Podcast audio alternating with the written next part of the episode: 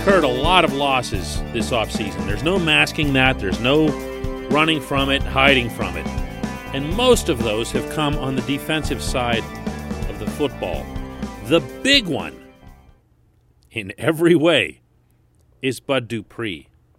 But the hardest to replace might be Mike Hilton. Good morning to you. Good Tuesday morning. I'm Dejan Kovacevic of DK Pittsburgh Sports. This is Daily Shot of Steelers. Comes your way bright and early every weekday morning. If you're into hockey and or baseball, I also offer up daily shots of Penguins and Pirates. Right where you found this. There's a lot of different scenarios that you can float regarding what the Steelers will do at the slot corner position. In fact, I would suggest that there are too many scenarios. Because if you have that many possible answers, it means you don't have one. And I'll start with the one that I like the least and that's Cam Sutton bouncing outside and then inside. And I get it. Cam said, you know, just a little while ago, I love that. It's more opportunity to impact the game. I, I, I don't I don't buy it. I don't like it. To me, the right outside cornerback position, the outside cornerback position, is way, way, way too important to have one person playing it in the base and someone else playing it in the sub. You've got to focus all week long on a certain matchup, on certain tendencies, in all likelihood against a certain individual. One person against another person. The classic island corner concept. That, if you think about it, has been a big, big, big part of what's made the Steelers' defense successful. It's been an understated part, but it's still been big. The fact that both Joe Haden and Steven Nelson were able to basically take on island duty freed up Minkah Fitzpatrick and even Terrell Edmunds to do other things in the secondary. They also freed up Mike Hilton to go after the quarterback, to be an outstanding run stopper, tackler. And he was a weapon in multiple ways like that. The last thing I want is Cam Sutton being this on one play, that on another. And I'm not suggesting he can't do it. This is a bright guy who is eminently capable of both. I just think it's a it's an unnecessary device to work into a a defense that's already going to be making significant adjustments. So this kind of has me wondering, like, what it is that they're actually doing here. Uh, are they just talking about the way the defense is going to be set up now while the roster is incomplete? or now while camp battles have yet to play out? Because as Mike Tomlin himself said to us at that pre draft press conference, depth charts in April, he said it in April, don't mean a thing. And you can quote me on that. He was referring to Okorafor being at left tackle, but the point stands. Maybe that's the conversation that's being had right now. So let's let's float what the existing possibilities are. This portion of Daily Shot of Steelers is brought to you by the personal injury law firm of Luxenberg, Garbett, Kelly, and George. They represent people who are hurt in car accidents, who filed workers' comp, who need assistance with medical malpractice claims. The attorneys at LGKG pride themselves in doing what they say they're going to do. It's important to them that when they make you a promise, they keep that promise. They've been doing that for over 80 years. Check them out at lgkg.com or by calling 888 842 5454. the other guys who can get in on this whole scenario are obviously outside corners. Maybe that should be Justin Layne, given where he was drafted, but the fact is, Lane was superseded by James Pierre down the stretch. And when this came up with Tomlin before the draft, he kind of downplayed that a little bit too. He acknowledged that Pierre was performing better and that they liked what they saw at the time, but he stated very bluntly that what they decide going into 2021 won't be influenced by that portion of 2020, meaning that very specific discussion. So that sounds like they're going to let Layne and or Pierre battle with half of Sutton. Do you see where I'm going here? It's like, what if one of the two is outstanding? Then you go to Sutton and you say, hey, Kim, we're glad you signed this probably under market extension with us, uh, partially in hopes that you would become an outside corner where you can make more money later in your career.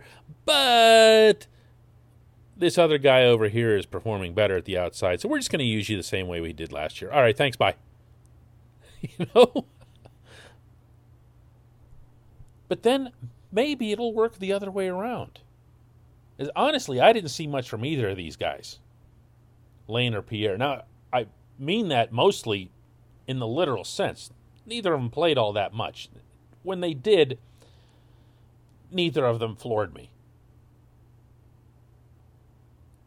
But then the Steelers went and added some other guys. Tre Norwood was drafted in the seventh round. Undrafted rookies, Lamont Wade, the Clairton kid, was at Penn State not necessarily great on playing the ball, but incredible athlete. And then there's Shakur Brown. This is the one, Brown, I have a feeling we're going to be hearing a lot about come Latrobe. The Steelers already on the inside are singing about this guy. And sometimes that's fun to, you know, banter back and forth about. Someone like that, like, wow, look at this undrafted guy. They could be, and hey, Mike Hilton was an undrafted guy and everything else. The fact of the matter is, if Shakur Brown was really all that, he wouldn't have been undrafted, you know? Hilton and any undrafted player who makes it in the NFL, as commendable as that is, remains the exception and not the rule.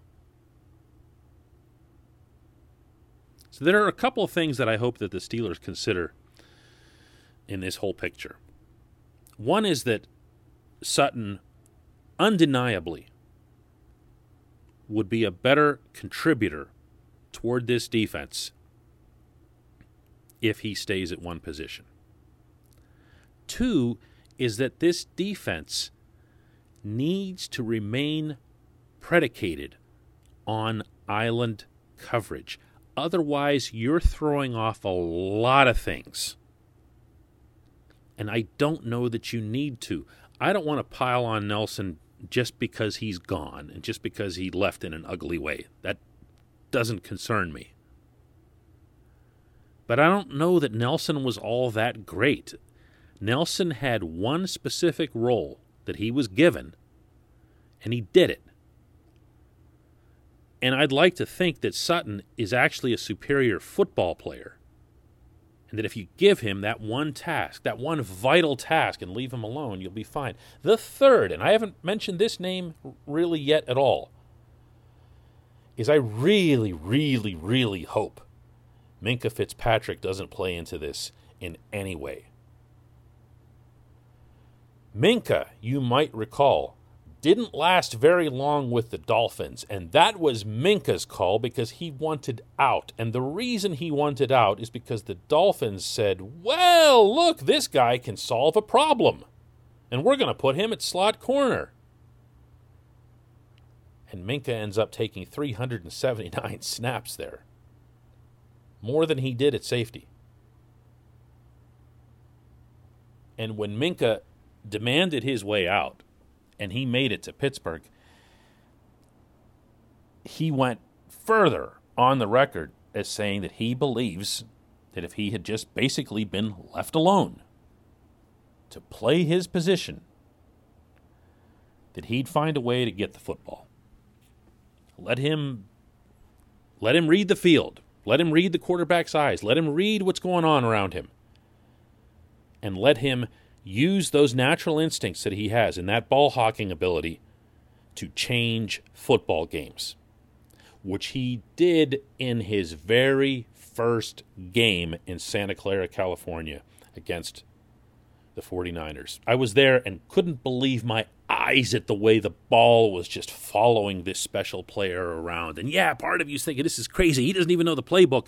This is fluky. This isn't going to hold up. And then he just kept doing it and doing it and doing it. And even after he started a little bit slowly in 2020, he eventually got right back to that. You do not mess with that. I'm not suggesting that the Steelers are plotting that.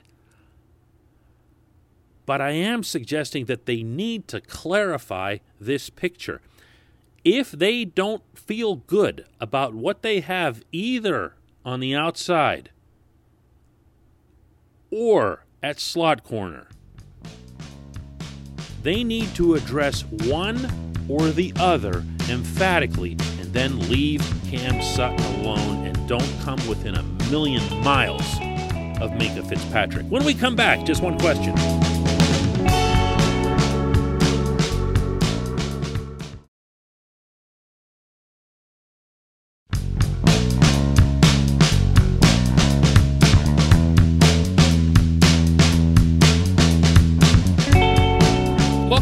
Time for just one question. That comes today from Randy Steele. Oh, this is a good one. Number of starters on the 2021 Steelers from this year's draft. And Randy puts in parentheses, I say four. I say, Randy, 3.5. How about that? Look, Najee Harris is going to start. That's not interesting. I happen to believe that Kendrick Green is going to start over BJ Finney at center. I could be 180 degrees off the mark on this. And I'm open to that and actually wouldn't have a problem with it. I think a lot of BJ Finney. Mike Tomlin really thinks a lot of BJ Finney. But I also feel that the Steelers knew what they were doing when they got Green, that they felt that he was a fit for the Matt Canada wide zone blocking scheme that we discussed here yesterday. That they feel that he's a confident enough young man and a fast enough learner that he'll be able to pull it off. And then once you validate that feeling in training camp, I, I don't see much of a reason to delay his starting. If he's out there and he's making the plays and he's executing his reps properly and he's conducting himself professionally, I don't see the reason to say, yeah, you know, let's let's wait until week 3 or 4 because he's only to get better with reps on an NFL field in regular season games. The more of those he has, if you're competing for the Super Bowl, I'm not predicting anything, I'm suggesting that that's what their goal is, because it always is, then the more reps that Kendrick Green gets, the better the Steelers will be by playoff time. Theoretically. Theoretically. But he's not my point five. I have him starting.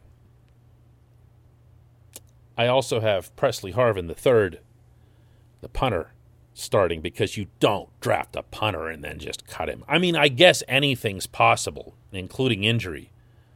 But as things stand right now, there's no way Jordan Berry, especially after already being cut last year, is thinking to himself, oh man, I got this locked up.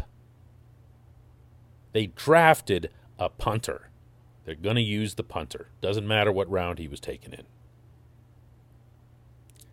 And then there's Pat Freiermuth. That that's the one that starting isn't going to be easy for him.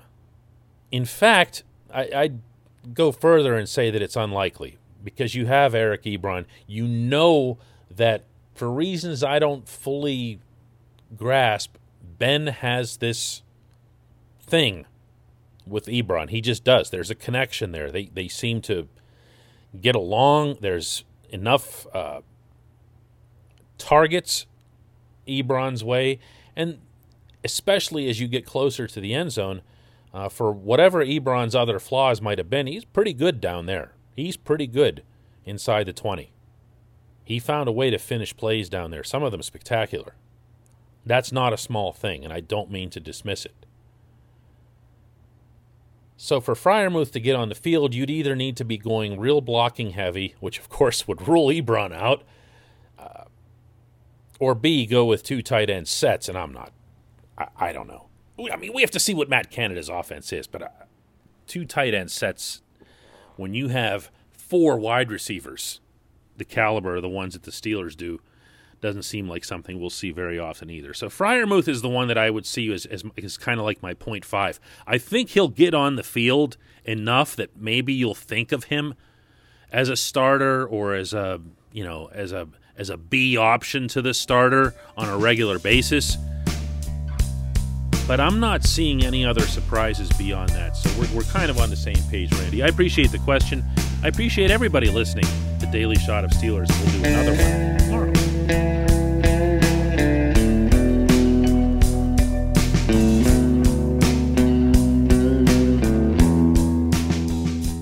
downtown Pittsburgh, they understand there's no substitute for real world experience and career building connections. Their innovative curriculum engages students with distinctive experiential learning opportunities. Point Park's pioneering co op program empowers qualified students to work in full time, paid positions with their corporate partners while earning college credits. Visit pointpark.edu/slash works to learn more. Career ready. That's the point. Point Park University your front door, your car, your gym locker, your gun.